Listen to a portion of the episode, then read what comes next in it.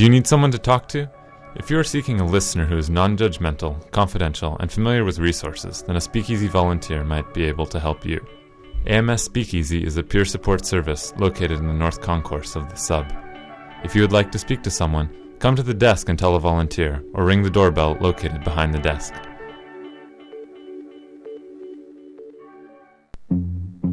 Did you do really well in a first or second year course? Want to make a difference in the UBC community and school communities around the world? Join Students Offering Support, or SOS, and become a tutor today. Math, accounting, economics, psychology, engineering courses, French and Spanish, statistics, and more. If you aced it, Students Offering Support wants you to help other students ace it too. Check out ubcstudentsofferingssupport.com for more information.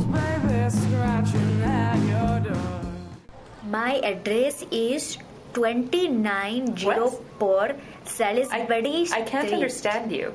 You need to speak English. Hey, Polly, that remark is totally inappropriate. I know you're new here, but this is a safe harbor office. We're committed to treating all of our clients respectfully. What would you do if you were this witness? Safe Harbor Respect for All provides diversity workshops across Canada with funding from the Government of Canada. Visit safeharbor.ca. Respect for all. Pass it on.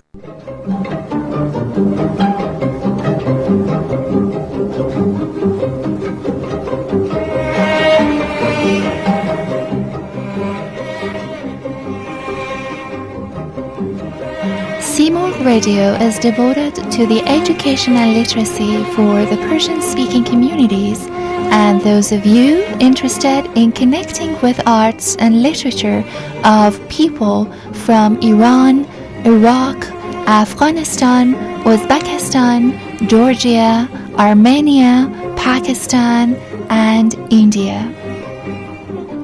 From environmental fairy tales to epic mythologies, poetry, scholarly pieces, to folklore and music. Simorgh lands in as your mythological storyteller every Thursday, 5 to 6 p.m. Pacific Time at CITR 101.9 FM from Vancouver.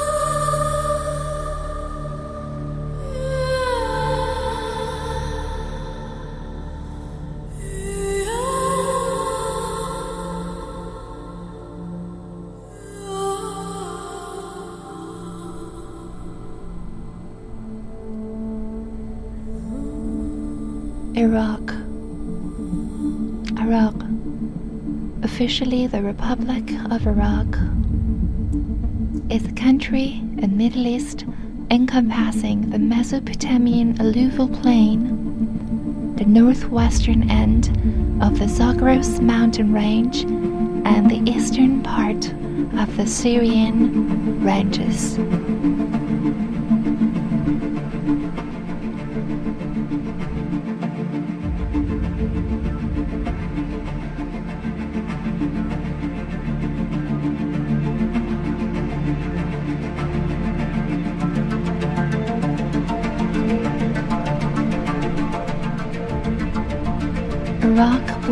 Turkey to the north, Iran to the east, Kuwait to the southeast, Saudi Arabia to the south, Jordan to the southwest, and Syria to the west.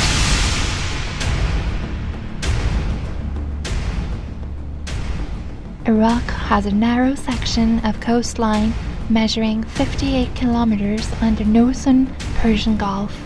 The capital city, Baghdad, is in the center east of the lands.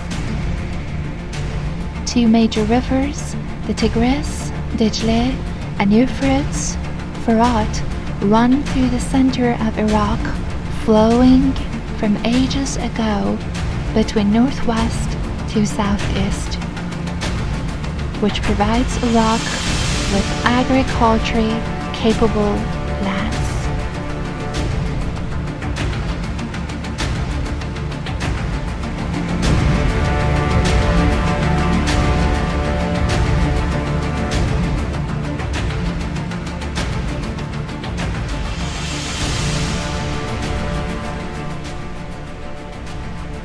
Iraq, known as Mesopotamia, meaning land between the rivers, has been the home to continuous successive civilizations since 10,000 years ago.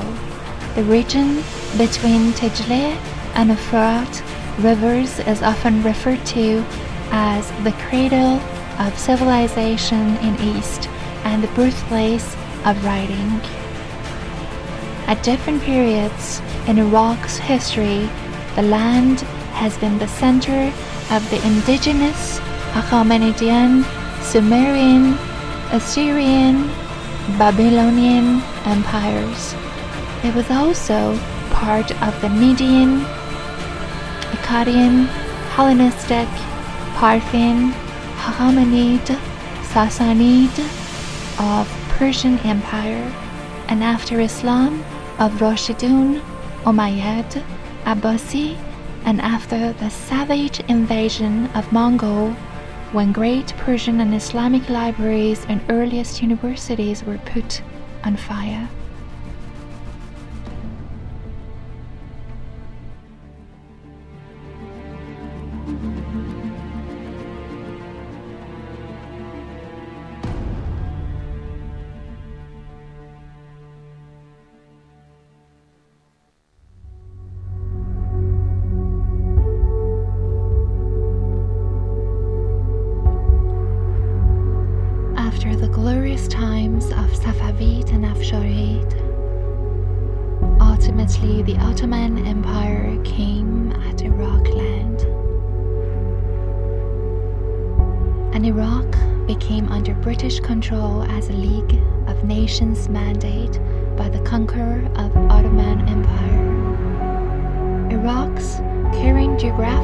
Borders were mostly demarcated in the year 1920 by the colonial British League of Nations when the Ottoman Empire was divided by the Treaty of Sèvres. Iraq was placed under the authority of the United Kingdom as the British Mandate of Mesopotamia.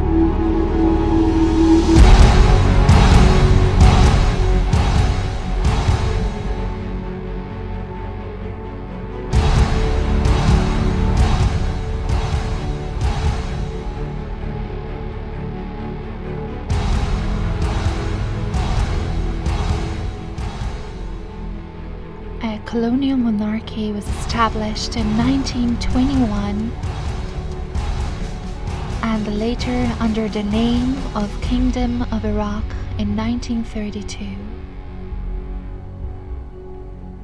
In 1958, the British colonial structures set the scene for a fake overthrow of the monarchy which destabilized Iraq and the new Republic of Iraq was created by the support of a new colonial committee of Western states.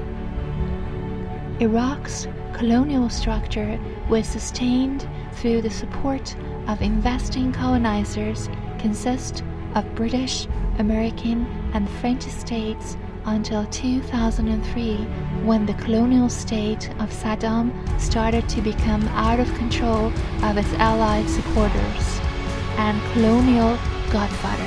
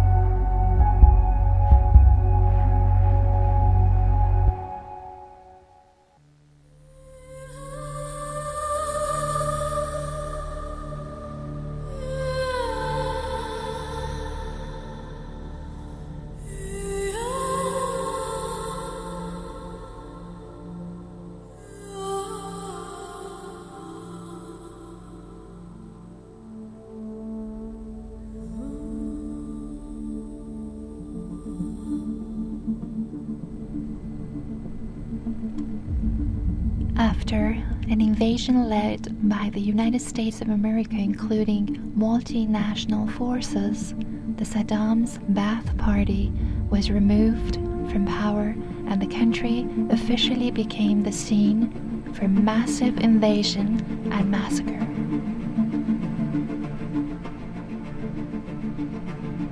The American presence in Iraq was claimed to be ended in 2011, but the humane and ecological consequences of the invention remain and are consistently on rise.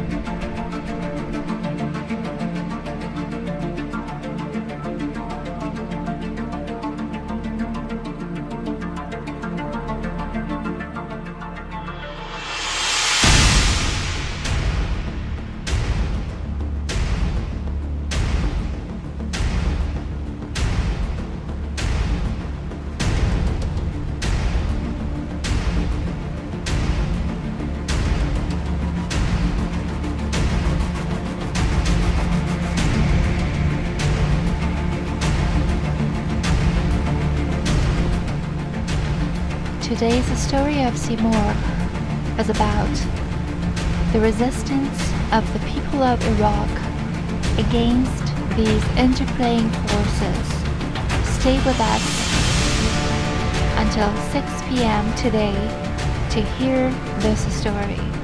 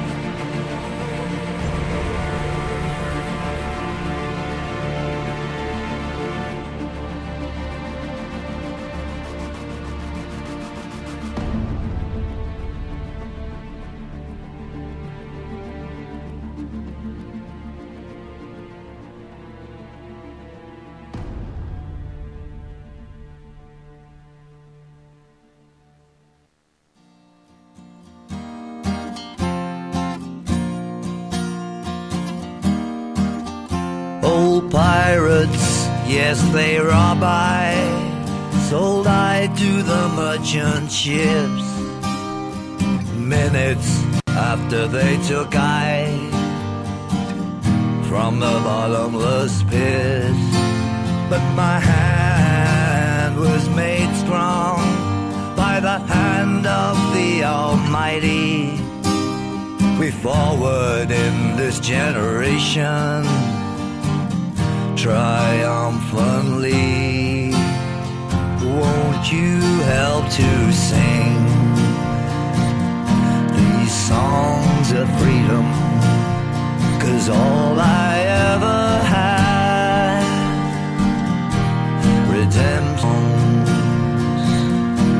redemption songs.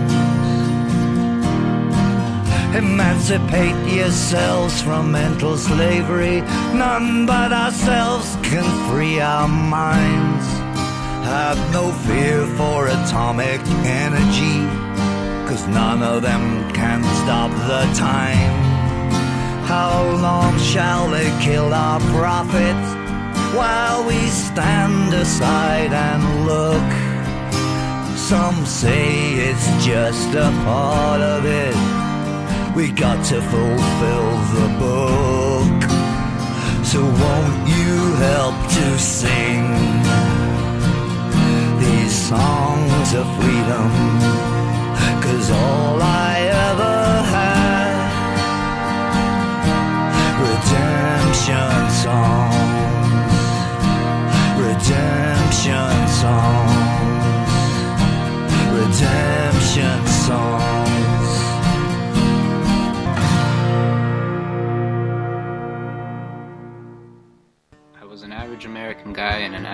city.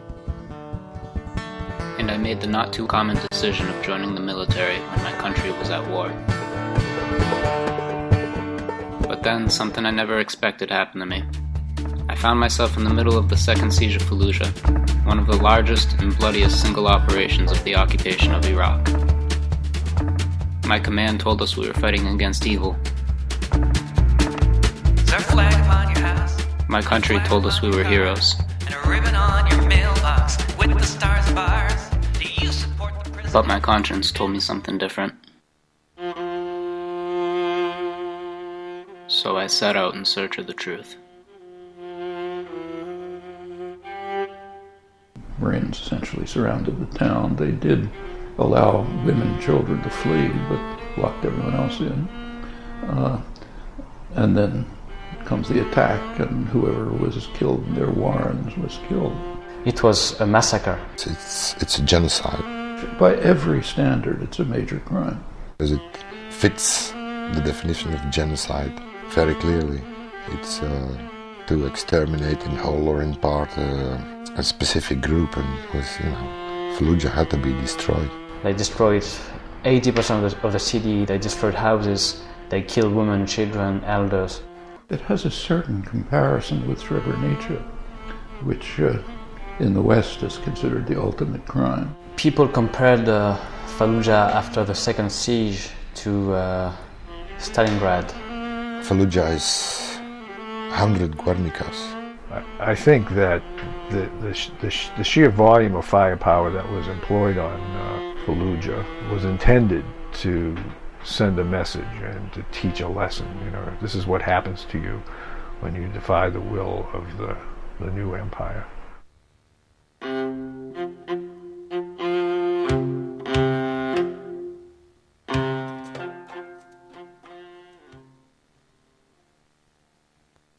Ten years since the U.S. invasion of Iraq, cancer and birth defects plague the city of Fallujah. The U.S. military's extensive use of depleted uranium and white phosphorus is suspected to be the cause behind this health catastrophe.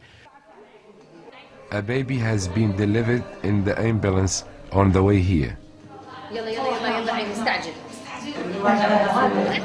Female baby with cleft palate and lip with trisomy 13 syndrome, herniation of abdominal viscera, most probably polycystic kidney. This is a this is a bulge in the abdomen, the mass in the abdomen. This is a polycystic kidney, and there is a facial cleft, completely facial palate, and the cleft.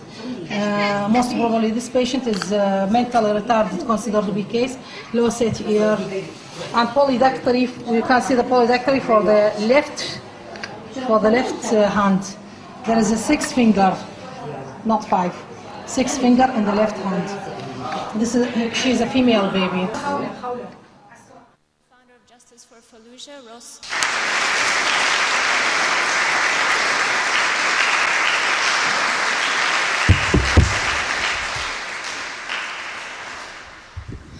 Uh, thank you for coming tonight. This project really means a lot to me, and I appreciate all your support. So, um, I thought I'd share some of my photos from my deployment to Iraq with you guys tonight. I apologize for the quality of some of these photos. I just took them with this lousy disposable camera that I bought at the base PX. Anyways, all my problems started here. This is the Marine Corps boot camp at Parris Island, South Carolina. As soon as you get off the bus, they make you stand on these yellow footprints. And uh, when the drill instructor says so, you're supposed to pass through these doors. And it's supposed to be this very dramatic moment, because once you do boot camp, it's supposed to start officially then, and there's no turning back. And it's a lot like Dante's door into hell. I went to boot camp very willingly, and not because I had strong feelings about fighting terrorism or because of 9 11. I knew practically nothing about terrorism or Islam or the world outside of Fitchburg, Massachusetts, for that matter. And if the attacks in 9 11 had never happened, I probably would have joined the Marine Corps anyways. When I think about it now, uh, the most honest answer that I can give to you as to why is because after I graduated from high school, I was looking for some sort of adventure. And I thought that war was the best adventure I could ever hope for. It wasn't exactly that simple, but I think that's probably the biggest reason. I had worked landscaping every summer during all my years in high school. And once I graduated, there was a strong possibility that I would have worked landscaping for the rest of my life. And I would have been okay with that. I liked landscaping, but the thought that would have been every day for the rest of my life scared me at 18 years old.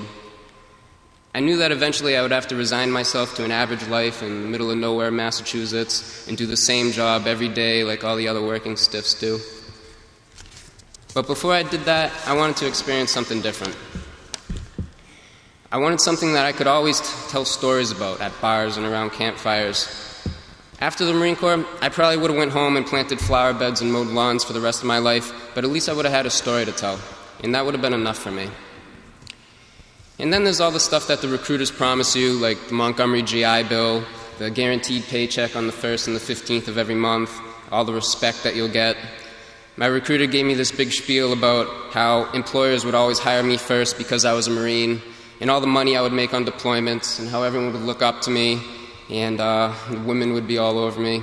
Of course, all these things definitely influenced my decision too. Something interesting happened to me at the end of boot camp, though. We were at the end of our last big test as recruits. Uh, It's called the Crucible, and it's basically a three day field op with very little sleep and very little food. At the end of which, your platoon is supposed to sit down with your drill instructor, and he drops the act for a while, and uh, you're supposed to have a talk with him, man to man, about the Marine Corps. So we all found this little clearing, and my platoon sat in a circle with my drill instructor at one end, and he asked us all why we joined the Marine Corps. And we went around the circle one at a time, and everyone gave all the textbook answers 9 11, to fight terrorism, to protect the American way, and so on and so forth. When it was my turn, without even really thinking about what I was saying, I basically just recited the sales pitch that the recruiter gave to me. I told him that I needed a way to pay for college, that I wanted the life experience, the benefits, and so on. And then my drill instructor said to me, Oh, so you're one of them. You're one of those that thinks only about what the Marine Corps can do for them. Recruit, you're going to have a hard year, hard time in my Marine Corps, something like that. I was a bit taken back seeing how all I did was recite my recruiter's talking points. I didn't realize that this is the point in training where you have to stop being honest about why you joined. But it turns out that my drill instructor was exactly right. Anyways, I finished boot camp. Um, and at first, I was pretty happy to be a Marine. Uh, within less than a year, I found myself in Iraq. And at this point, with a year in, I started to see a lot of things that I didn't like about the Marine Corps. Um, I hated the hazing that we had to go through as new, new Marines. I hated the ego that goes along with you know a rank structure. Um, but I wasn't. Ex- I actually kind of liked the infantry. In fact, in my mixed up 19 year old mind, I thought it was pretty romantic. I was under no illusions about our mission. I didn't believe for a second that I was in Iraq to help Iraqis. I knew perfectly well that this was all about oil. But at the same time, I saw myself as being some sort of burden bearer for American society. And um, I liked the idea of being expendable. And I kind of liked walking around with guns. Plus, when in civilian life would I have ever had an opportunity to see places like this? We started our deployment in western Iraq, way out in the desert. We were at a base called Camp Al Assad, and we spent most of our time driving KBR contractors back and forth between our base and the Haditha hydroelectric dam. It seemed pretty obvious to me that I was in Iraq to, to uh, support KBR on their mission, but I didn't mind that at all. Iraq was turning out to be everything I hoped it would be. I was in this beautiful corner of the world where nobody in my hometown had ever been or would ever go, and the best thing about it was it was a little dangerous. After a couple months, we moved to Camp Fallujah and we started running missions in the villages outside of Fallujah. This was around July of 2004. The area that we were in along the Euphrates River was the most beautiful place I'd ever been to in my whole life. And the best part about this was I had taken a two week Arabic course before we deployed, and my chain of command actually believed that I could speak a moderate amount of Arabic. And they would send me out into villages with one other Marine who took the same course. Neither one of us could say more than, Hi, how are you in Arabic. And we were supposed to gather intel. it was probably the greatest experience of my life, though.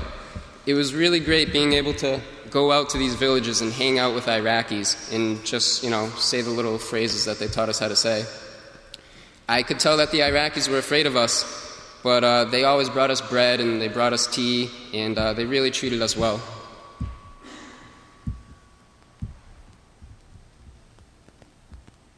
There they are. Um, but when my unit started searching people's houses and arresting people, in some cases very whimsically, things began to change.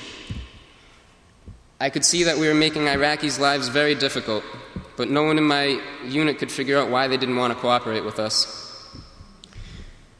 We got into our first firefight in August after someone in my unit stepped on an IED and got his leg blown off. His name was Bagarella, and he was from Massachusetts, too. After that firefight, the villagers accused us of shooting three civilians. I don't know whether it was true or not, but I know we did absolutely nothing to find out. We just got in our Humvees and drove away. At this point, things started to really change for me. On one hand, I knew we weren't in Iraq to help Iraqis, but I never actually thought we would kill innocent people. I was beginning to see that collateral damage and killing innocents means the same thing. And part of me understood that I had become something that I never wanted to be. My grandmother was a Native American, and as a kid, I always hated soldiers that helped wipe Native Americans from this continent. And as a kid, I watched Vietnam movies, and it disgusted me how Americans could have done things like the My Lai massacre. But somehow I never realized that I was joining the same Marine Corps that massacred Native Americans and Vietnamese. It was beginning to become clear to me, but the consequences of refusing to go on were also becoming clear. More than anything, I was afraid of going home and people saying that I couldn't hack it or that I was a coward. And I'm really ashamed to say that what was holding me back from doing what I knew was right was that I was afraid people would call me names. It's actually worse than that, though, because part of me was still blinded by the glory around the corner. I convinced myself that if I could just not think about the people that we were arresting on a whim and the people that we were shooting and harassing and finish my deployment, I could go home and everyone would think that I was a hero and then everything would be all right. So I turned my brain off and I just went through the motions and I tried not to think about what we were doing. When my battalion was selected for the second assault of Fallujah, I didn't give it much thought. When they told us that all the civilians had left the city, I didn't think about what that meant. I listened to everyone around me who was talking about how great this was going to be, how we were going to make history, and how people back home they were going to go throw parades for us when we came back.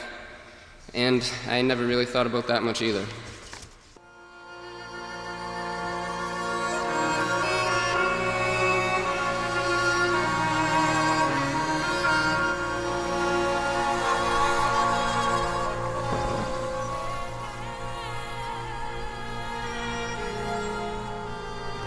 Some thoughts from Ross Caputi, the co founder of the Justice for Fallujah project. You can find out more about the Justice for Fallujah project at www.thefallujahproject.org. This week, November 18 to 24th, is announced as Remember Fallujah Week, and the documentary film called Fear Not the Path of Truth is screened in contemporary cities and centers around the world. The sociologist Amir Alani, Professor Noam Chomsky from MIT, the journalist Feurat Alani, Professor Intisar Aryabi, the head pharmacist of Baghdad Hospital, Muhammad Ali Daraji, the scientist, Dirk Adriaansens, the author and activist, Professor Kathleen Malty Marison from Boston, and other activists and scholars collaborate on the Justice for Fallujah project.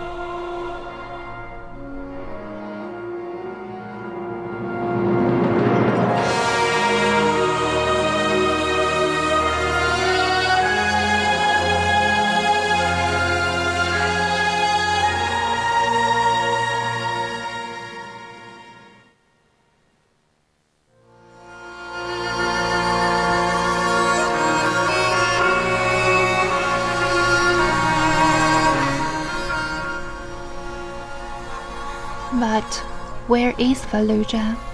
Who are these people?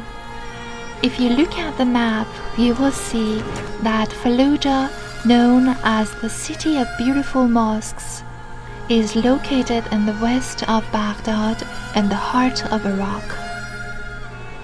In 1920, the people of Fallujah resisted against the British invasion of the town and defeated the deceive of the British colonel Gerard Leachman. In 2003, when American military invaded the town, the British supported the invasion as a historical revenge marked from past.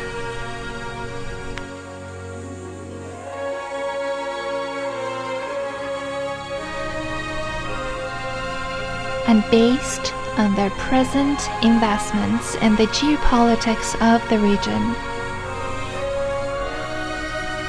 Since 2003, when uranium depletes and phosphorate bombs were used by US and British militaries against the people of Fallujah, the city of mosques became uranium contaminated, which has caused dramatic genocide of the Muslim people of Fallujah. There are no babies born in Fallujah, or if born with horrific genetic mutations, leukemia, and cancer.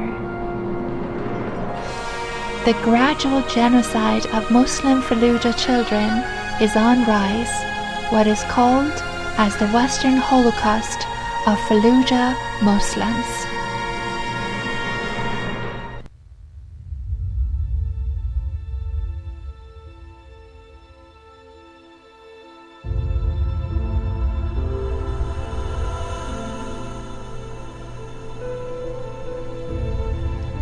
Fallujah is near Karbala, the land of the historical epic of resistance against injustice in Muslim Shia and Sunni philosophy.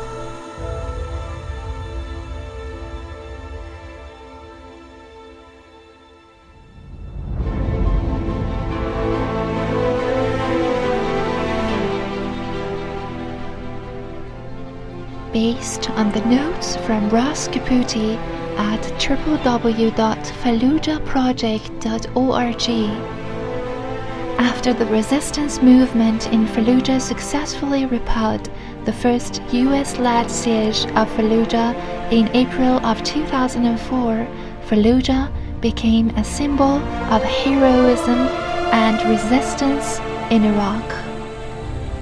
However, in the United States, Fallujah was made into a symbol of terrorism. The US mainstream media described Fallujah as a hotbed of anti Americanism and an insurgent stronghold. Fallujahs were depicted as extremists. Never were the voices heard or the opinions about the occupation of the country discussed. Their desires and wishes were considered irrelevant. In November of 2004, the US launched a massive siege on Fallujah that killed somewhere between 1,000 to 6,000 civilians, forced hundreds of thousands to flee their homes, and left much of the city in ruins. From that point on, Fallujah became a symbol to much of the world of the cruelty of US occupation in present times.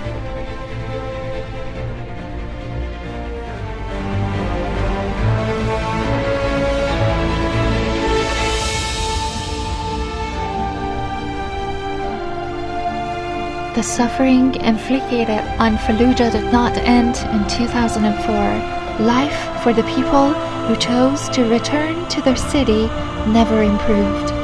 The US led occupation imposed security measures and curfews that made living a normal life in Fallujah impossible. Residents had to struggle to make ends meet in their ruined city. Constant security checkpoints, ID card scans, and arrests only made life harder. And all of this was compounded by a severe lack basic service, electricity, clean water, and health services that were shut down to the people.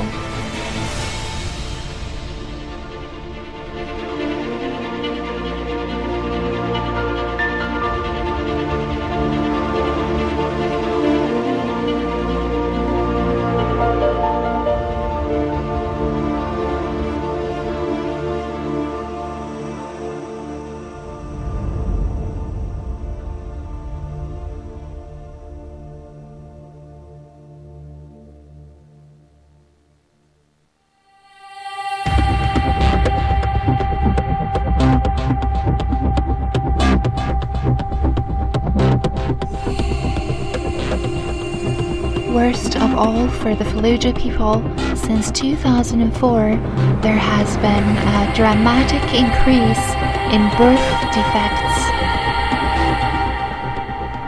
infant mortalities, mental retardation, and cancers of all sorts in Fallujah. The birth defects are truly horrifying. Babies have been born with six fingers on each hand, scaly skin, missing limbs, two heads,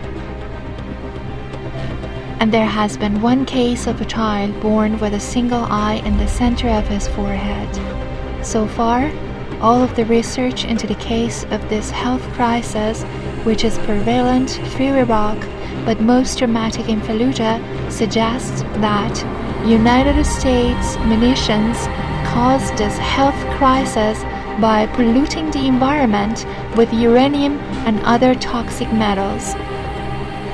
One study has argued that there is genetic damage within the population of Fallujah,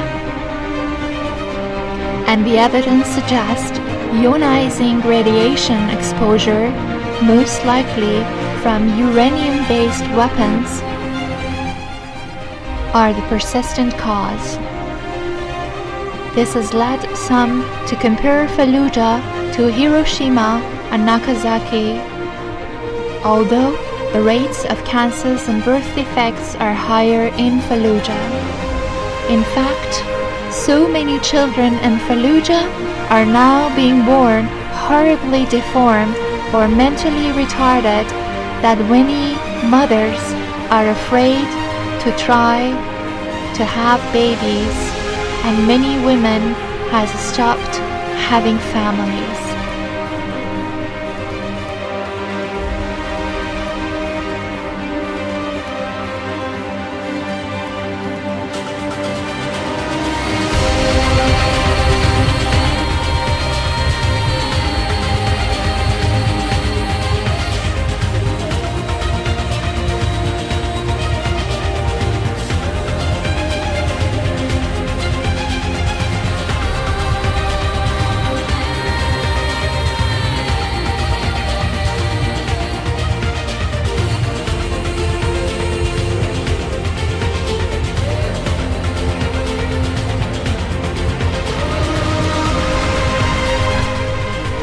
What is now called as the Western Holocaust in present time, the Holocaust of Muslim people of Fallujah and Iraq, is a remembrance of the history of Marshallese Islands, the lands that were polluted nuclearly in a way that the ecology and the people will be affected for the next 25 million years.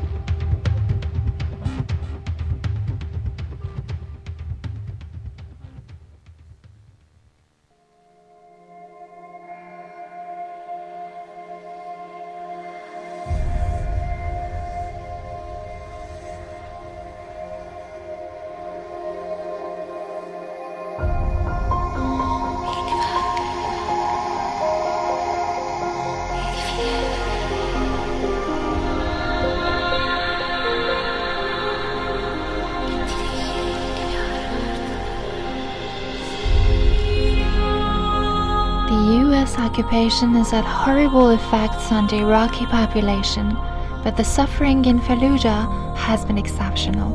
Fallujah is to the occupation of Iraq what My Lai was to the Vietnam War and what Hiroshima and Nagasaki were to World War II.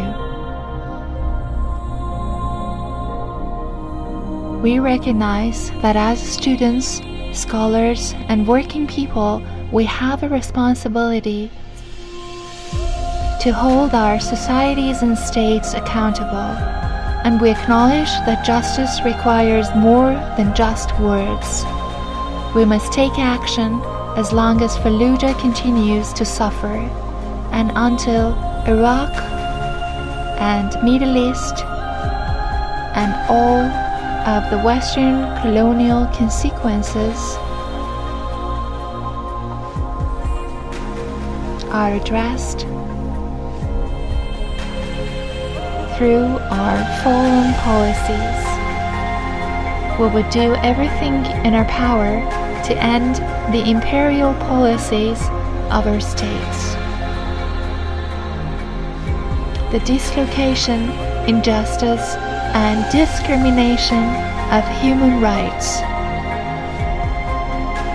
We will stand in solidarity with our brothers and sisters in Iraq, in Fallujah, and we will fight to eradicate the culture of militarism and individualism that's destroying us at home. We will not let Fallujah disappear from our collective memory and implore our friends and families to never forget what was done there.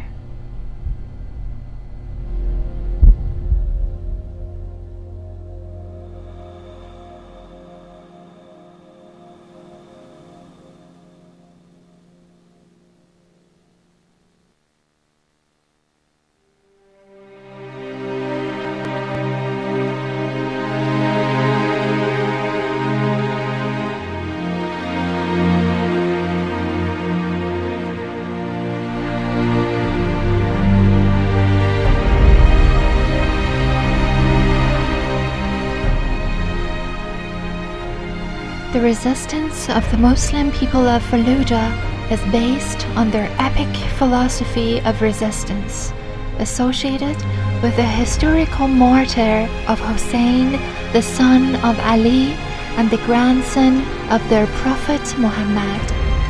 The spirit of Hussein is the philosophy of resistance against marginalization and resistance against discrimination. The Epic of Karbala, the land near Fallujah in the south of Baghdad in Iraq.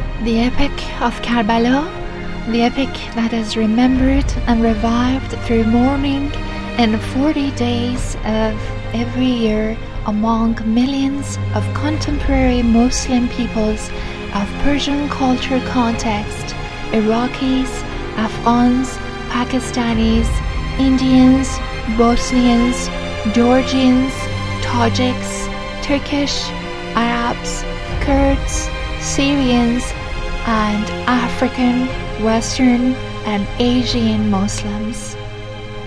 The day of Ashura is on the 10th day of Muharram, the first month in the lunar Islamic calendar, and marks the climax of the morning of Muharram.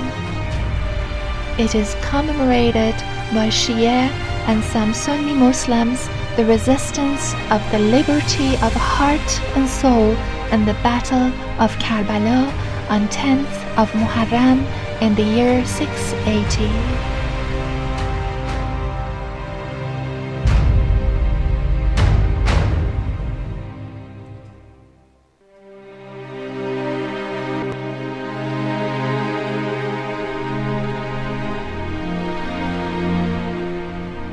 The resistance philosophy of Hussein has become a national epic event of education, self reflection, and self determination in contemporary ethnic and religious communities throughout the Islamic culture, especially in the Persian cultural context where the notion of resistance against injustice had roots in thousand years of epic civilization through historical narratives of Rustam, Siavash, and multiple iconic characters whose ultimate of setting example was revived and revisioned through the epic of Hussein, the son of Ali.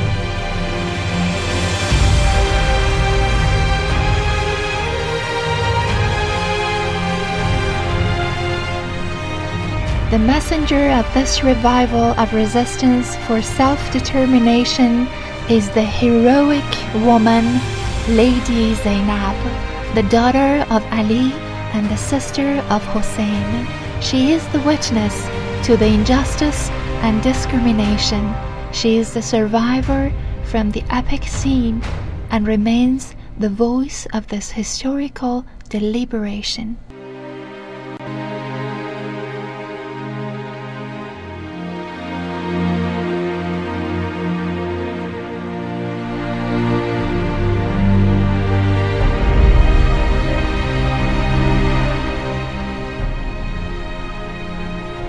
Zainab raises the flag in Sham, in Damascus now in Syria today, where Zainab's glorious tomb is.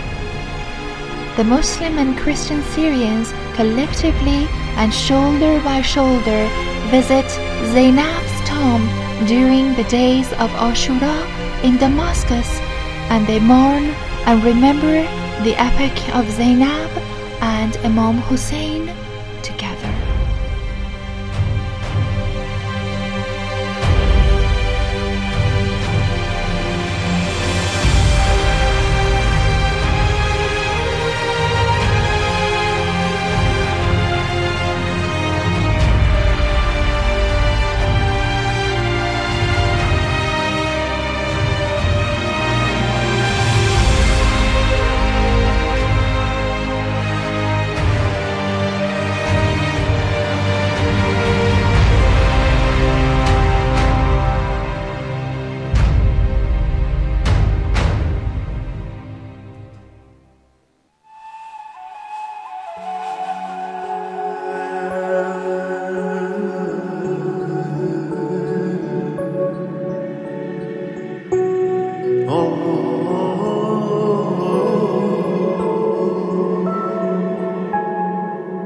اگه لبهای تو تشنست دل تو شبیه دریاست تو چی کار کردی که آب شده مدیون تو عباس؟ واسه کشتی عالم شده نا خدا فصل دل دریا خون انگار. یکی گفته یا فصل یا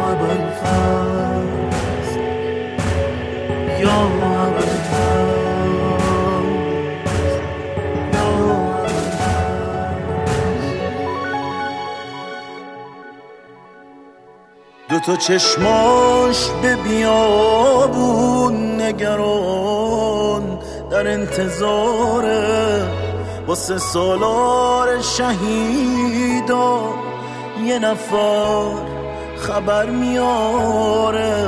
دو تا چشماش به بیابون نگران در انتظاره واسه سالار شهیدا. نفر خبر میاره.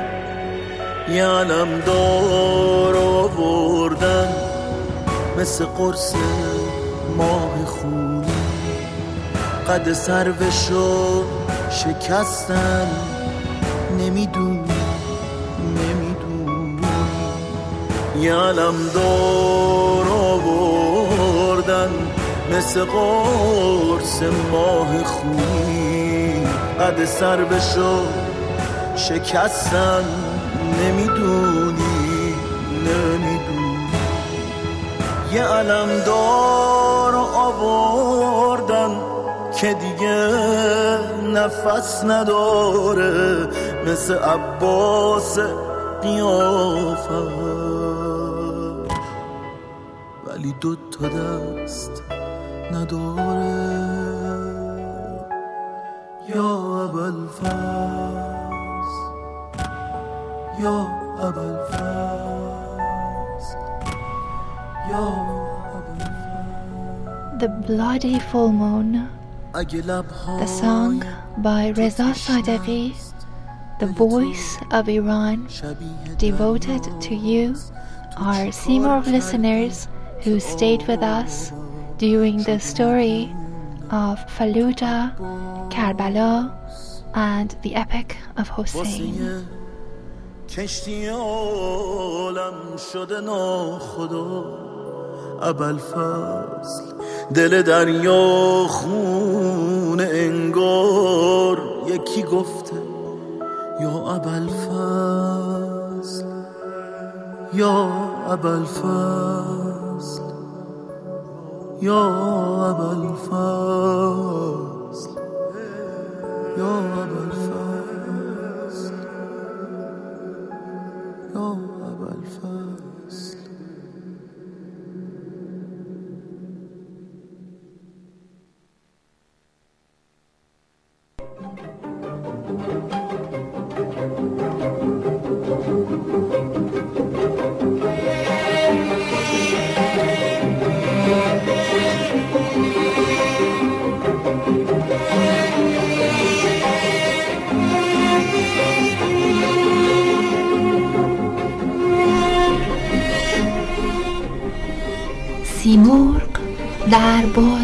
بازگشتی دوباره به فلات ایران.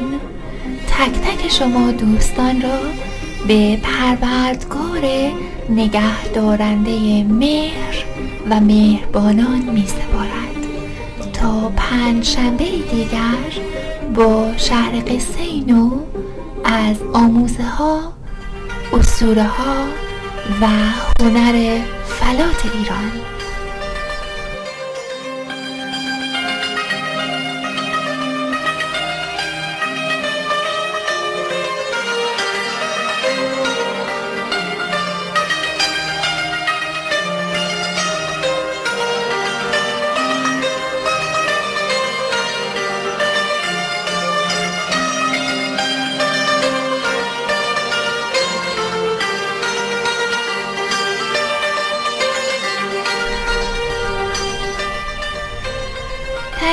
For joining Simorgh Storyland.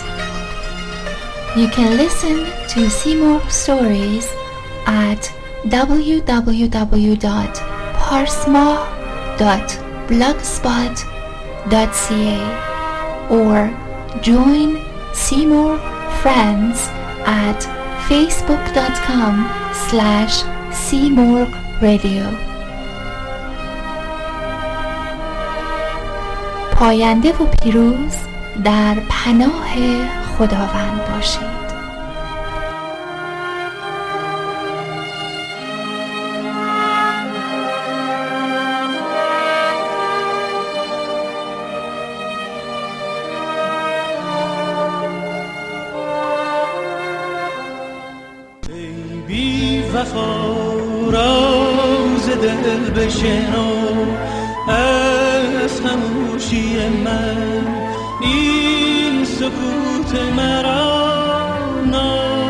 ناشنیده مگیر ای آشنا چشم دل بگشا. حال من بنگر سوز و ساز دلم را ندیده مگیر امشب که تو در کنار You are listening to CITR 101.9 FM. شما به صدای CITR روی موج 101 ممیز 9 گوش می دهید. جامعه پژوهشگران پارس شما را به شنیدن برنامه بعد دعوت می کند.